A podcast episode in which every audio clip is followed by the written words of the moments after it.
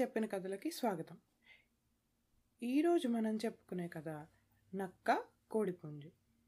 ఒకరోజు ఒక నక్క అడవిలో ఆకలితో మలమల మాడిపోతూ ఎక్కడైనా ఏమైనా తిండి దొరుకుతుందా అని అంతా వెతుకుతోంది. అప్పుడు దానికి ఒక కోడిపుంజు కనిపించింది. కానీ అదేమో ఒక చెట్టు మీద కూర్చుని ఉంది. దాన్ని చూడగానే నక్కకు ఆకలి రెట్టింపయింది ఏదో విధంగా ఆ పుంజుని చంపి తినాలని అనుకుంది.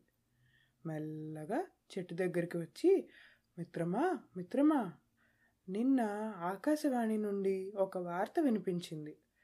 ఇక మీదట అడవిలో ఉన్న జంతువులన్నీ కలిసిమెలిసి స్నేహితుల్లాగా జీవించాలిట. అందుకని నువ్వు కిందకి రా మనిద్దరం కలిసి హాయిగా భోజనం చేద్దాం అంది.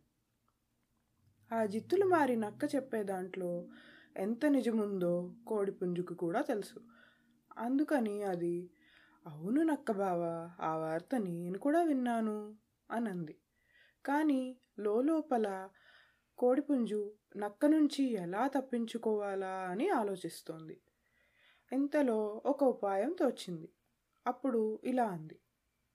అదిగో నక్కబావా నీ స్నేహితులెవరో ఇటే వస్తున్నారు.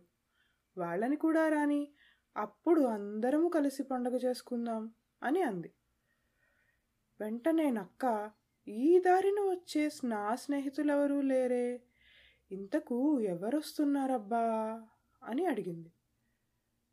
అప్పుడు కోడిపుంజు అదా వేట కుక్కలు వాటి స్నేహితులును అంటూ జవాబిచ్చింది.